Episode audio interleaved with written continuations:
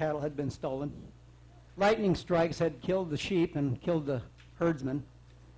A tornado had landed and demolished a house, killed the men and women inside. And the supply trucks were ambushed and the workers had been killed. Typical stories that would fit right into our newspapers today. But these, is, these are unique stories in that they didn't happen last week or yesterday. They happened thousands of years ago, and all of these simultaneous events happened to one man or influenced one man. These are news reports from the first chapter of the book of Job, and they are part of the deal with the devil that the Lord made to, um, so we say, provide an attitude adjustment to Job. And we'll begin in Job 1, 7 through 12, where the instructions of what happened in, between the Lord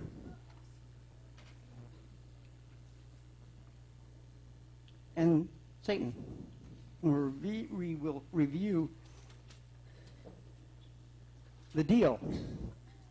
And after we review the deal, we will then, then review a biological sketch of who Job was. And then what all the players had to say about Job. And there's eight players.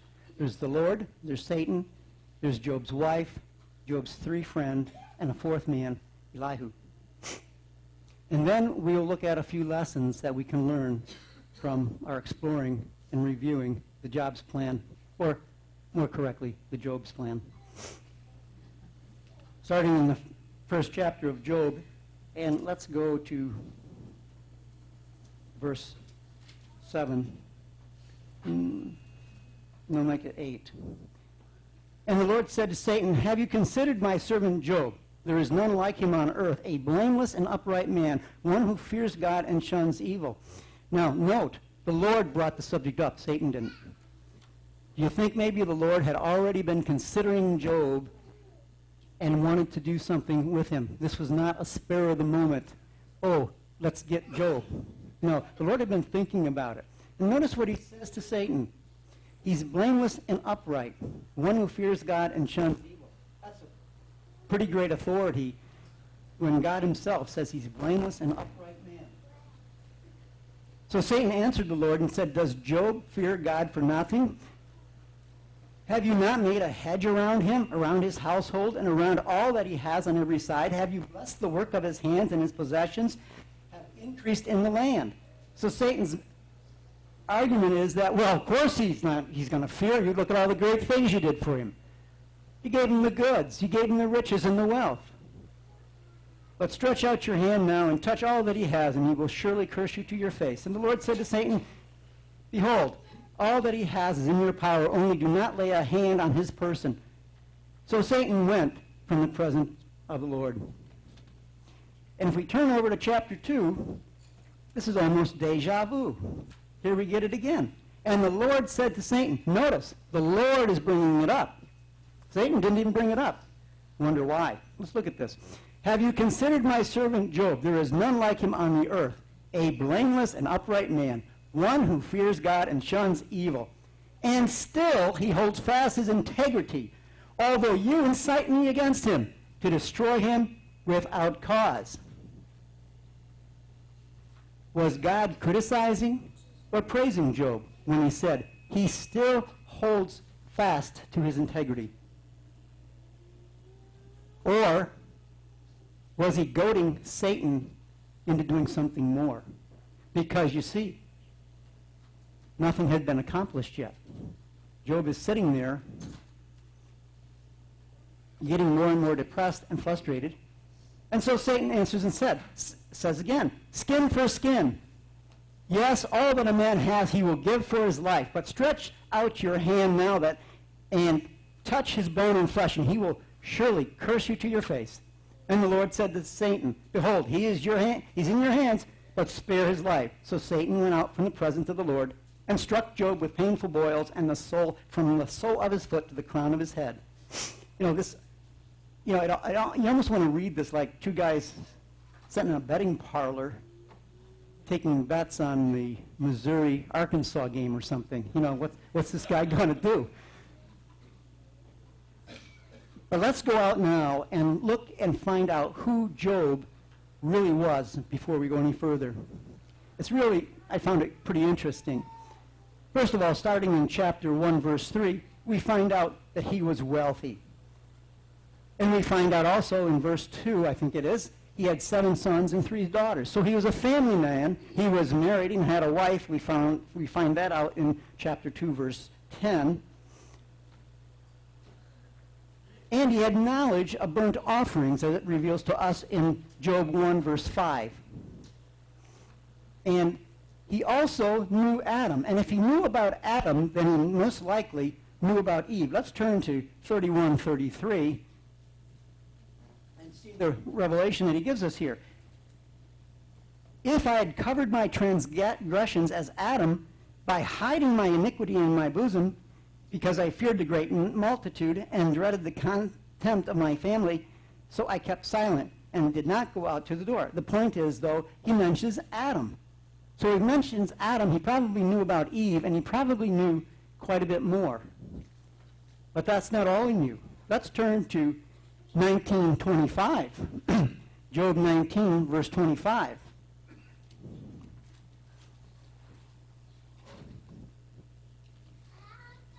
Job says, and this is Job speaking, For I know that my Redeemer lives, and he, he shall stand at the last on the earth. And after my skin is destroyed, this I know, that in my flesh I shall, I shall see God. Notice that? After my skin is destroyed, this I know, that in my flesh I shall see God. Interesting. But that's not all he knew. Turn to Job 14, 14, back just a couple pages. If a man dies, shall he live again? All the days of my hard service I will wait till my change comes. You shall call, and I will answer you. You shall, desert, des- you shall desire the work of your hands.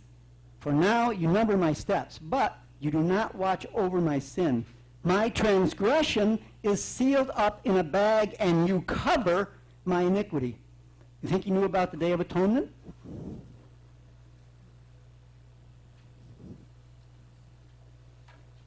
Now let's find out something about Job's personal life, who he was in his day-to-day activities. Chapter 29 gives us uh, uh, quite a bit of information about Job, and I'm, I'm going to list it not sequentially through the chapter. I'm going to kind of chop it up a bit. He had some level of power and prestige and fit a le- leadership role before other men. Chapter 29, 7 through 11. When I went out to the gate by the city, when I took my seat in the open square, the young men saw me and hid, and the aged arose and stood sign of respect and honor. The princes refrained from talking. Again, what do you do when the president or some dignitary walks in the room and everybody's milling around? Oh, there they are. Everybody goes hush. Everybody quiet. The voices of nobles was hushed, and their tongue stuck to the roof of their mouth. Going on to verses 21 through 25, we find out that his opinions were greatly valued. Greatly valued. Men listened to me and waited. They kept silent for my counsel. After my words, they did not speak again. And my speech settled on them as dew. Again, he was looked up to as an authority person who had answers and solutions, and it was worth listening to following his advice because things would work for you if you did if I'm going, let's continue uh, in verse 25. I chose the way for them and sat as chief. So I dwelt as a king in the army, one who comforts mourners. So we're getting the picture of a man who had power, prestige, honor, and look, was looked up to leadership because of his demonstrated skills and abilities, not because he happened to have a title. Going back to verse 11 through 13, we'll find out some more about him. And when the ear heard, then it blessed me. And when the eye saw, then it approved me, because I delivered the poor who cried out, book of James in the New Testament, the fatherless and the one who had no helper, the book of James in the New Testament, the blessings of a perishing man came upon me, and I caused the widow's heart to sing for joy. The book of James in the New Testament. And on 15 and 16, I was eyes to the blind, and I was feet to the lame, and I was father through the poor, and I searched out the case that I did not know. So, when someone came with a problem before him, he just didn't spout off a solution like we hear some of the politicians do. You know, a few years back, they asked some congressmen what was the difference between the Sunnis and the Shias over there in Iraq. They couldn't tell you, but they had plenty of solutions as to what, the diff- what, what should be done. Solutions without knowledge. Proverbs says you don't answer the matter without hearing it first.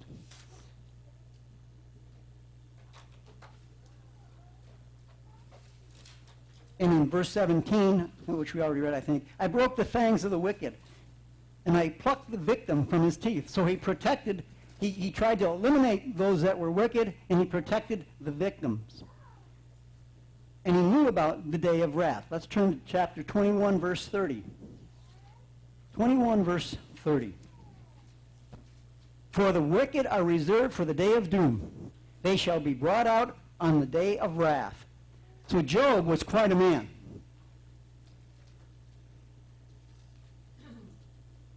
Power, prestige, honor, very wise, a leader of men. Now let's turn and see what the players said about Job's situation. And let's begin with going back to what God said initially about Job. It's a repetition. We already saw that, but it's worthy of repetition. He is blameless and upright. He fears God and shuns evil. This is important to remember. He's blameless. Later on, at the end of the chapter, uh, at the end of the book, we're going to find out when God interrogates Job, what does he interrogate him about? The second person to talk about Job was Satan. And it's interesting because he validated what God said. Say, Satan says, Job, Job fears God. He agreed with God. Well, what's the result, do you think, of fearing God? If you fear God, what's in it for me? Let's go to Proverbs 14, 26. Proverbs 14, verse 26.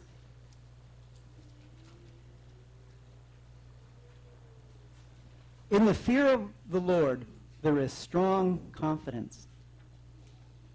So, Job would have an awful lot of confidence, wouldn't he? An awful lot of confidence. And if you have confidence, what's the result of having confidence? Let's go to Psalms 25. Psalms 25, 21.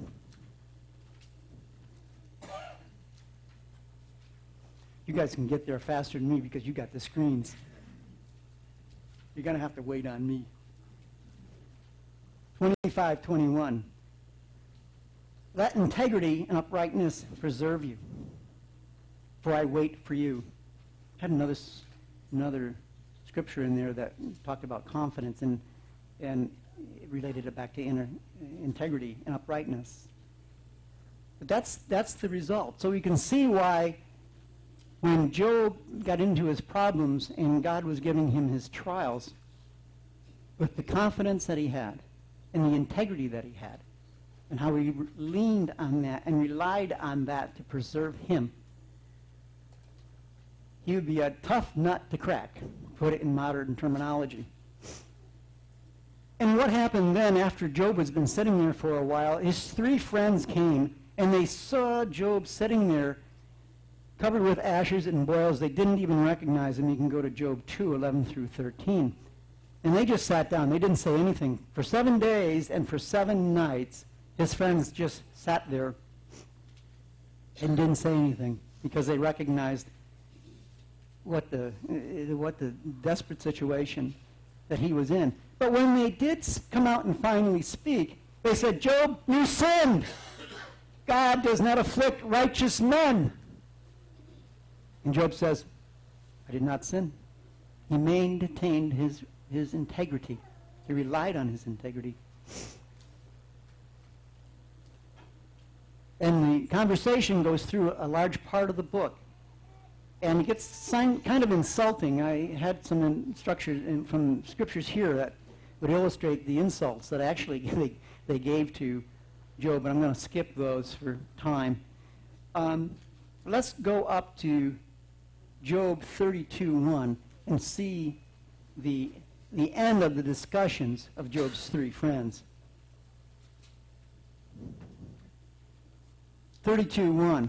So these three men ceased answering Job because he was righteous in his own eyes. They couldn't get anywhere with him. It was nothing but a debate and an argument back and forth. And nothing was being accomplished. And so the younger man, Elihu, came about. And let's see what Elihu said about the three friends first. It's 32, verse 3. Also against his three friends his wrath was aroused, because they had found no answer, yet they had condemned Job.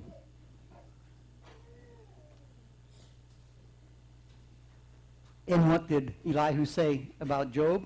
I'm going to go to verse 2.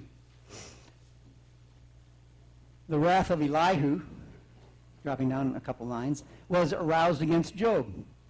His wrath was aroused because he justified himself rather than God.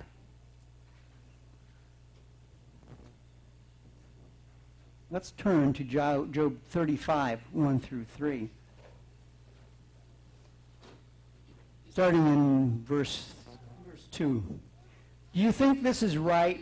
Do you say, and remember, he's speaking to Job now, my righteousness is more than God's?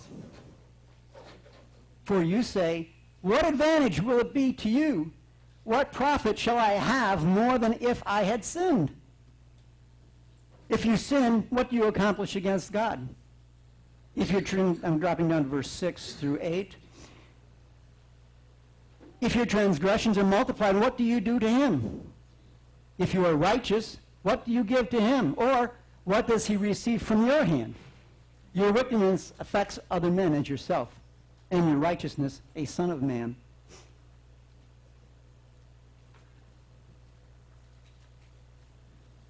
And Job responded back in verse chapter 34, verse 5.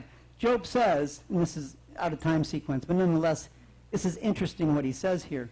For Job says, I am righteous, but God has taken away my justice. Shall I lie concerning my right? This is an interesting point because he's maintaining his, his integrity. And if he says, I've sinned, but in his heart of hearts he knows he hasn't, what he's supposed to do? Lie about it? You know, if we don't know that we've sinned, am I supposed to say, uh, I, that's being fake, isn't it? Well, I, I, I sinned, I did that. And I'm saying to myself in my heart, I didn't really sin. I'm just appeasing these guys over here because they don't know what they're talking about. So he was righteous even in that. He was not going to be disingenuous, if you will.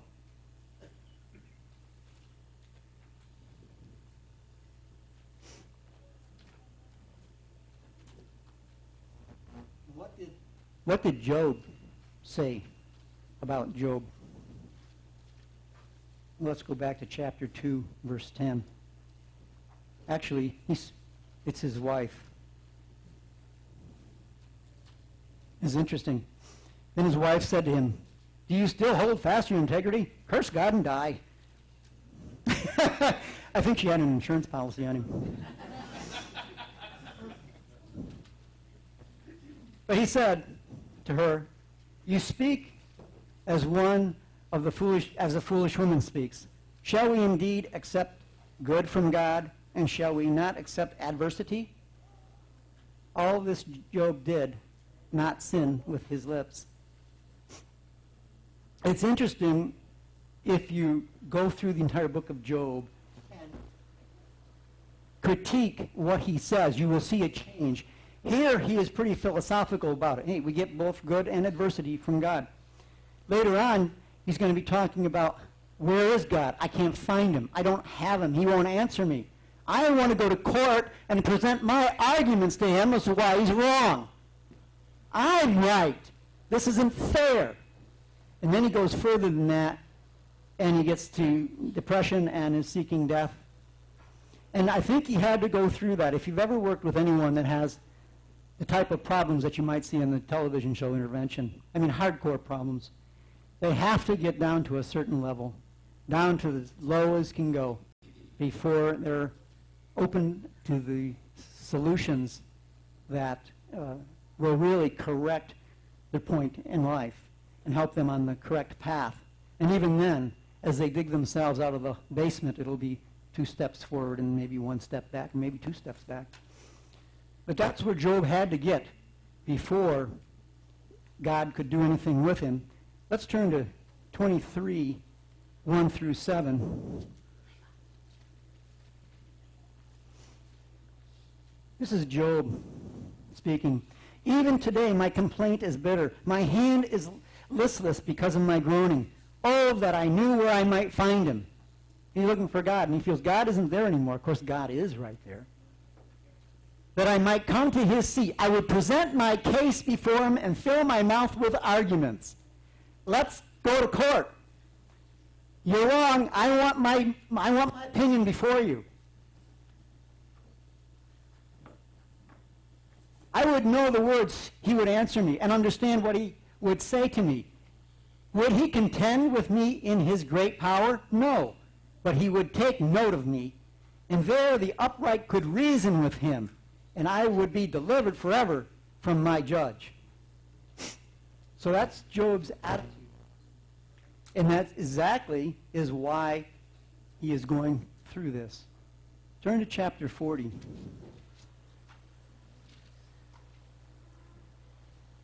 Verse 1. Moreover, the Lord answers Job and says,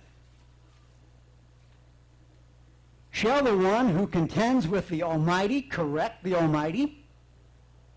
He who rebukes God, let him answer it. That's Job he's talking to. And Job responds and says, Behold, I am vile. What shall I answer you? I lay my hand over my mouth. Once I have spoken, but I will not answer twice, but I will proceed no further. Earlier, he wanted to come before God's court and present his arguments. Now he's saying, I'm not saying a word. Quite a change, I think, in Job.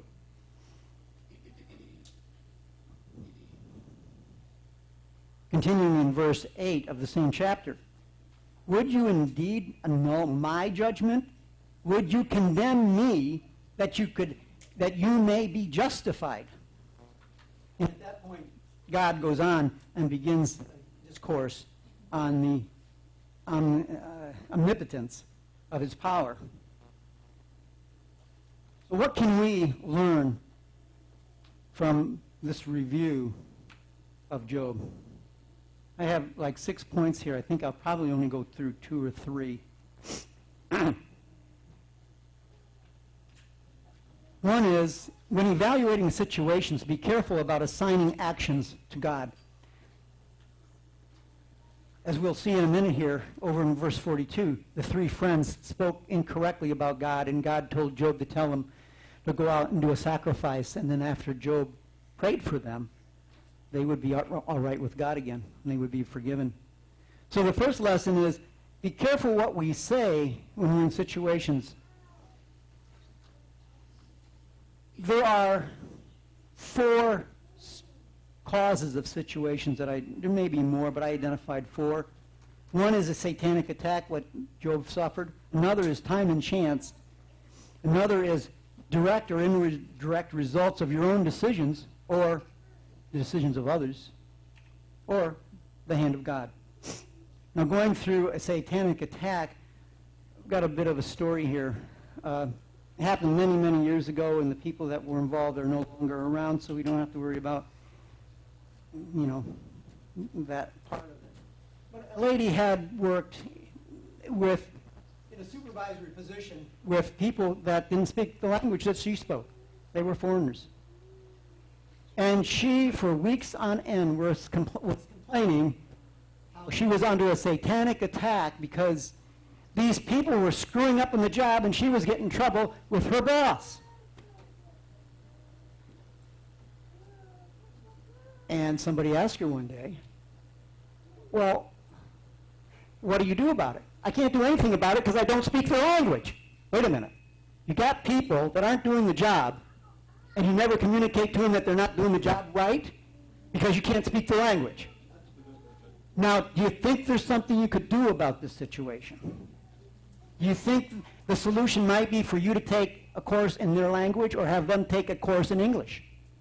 You see, lots of times what we do, if we deem something to be a satanic attack right away, we, oh my goodness, oh God save me, and there's nothing we can do about it. We don't look to ourselves to see what can we do about bringing about a solution to this problem. And it's safer, in my opinion, and this is Art Williams 1, 2 or something, um, to assume that the situation is a result of your own decisions or decisions of others and look to see what you can do about it. Rather than go into your prayer closet and start praying to God and God's up there saying, well, if you had the wisdom of Proverbs 4, you would never be in this situation. I'm not going to do anything about it. You got yourself in that situation. Now, why don't, let's use this situation to learn something.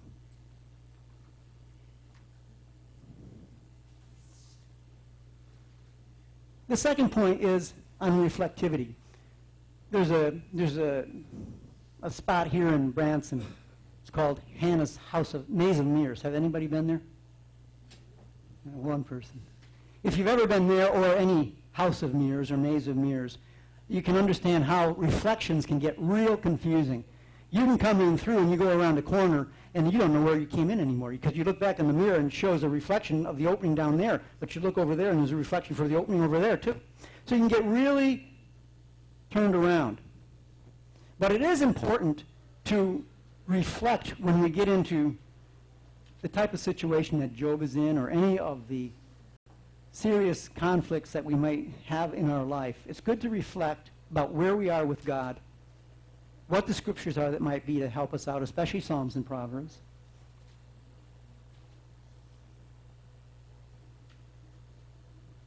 One of the things that Job wanted to have in his, when he was in his reflective process was a mediator.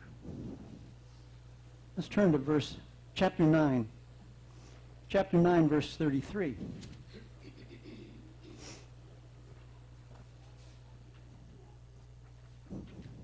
Let's stop in 32. For he is not a man as I am, that I may answer him, and that we should go to court together. Nor is there any mediator between us who may lay his hand on us both. Well, we're fortunate because we have a mediator that we can take our shortcomings to. And Job didn't.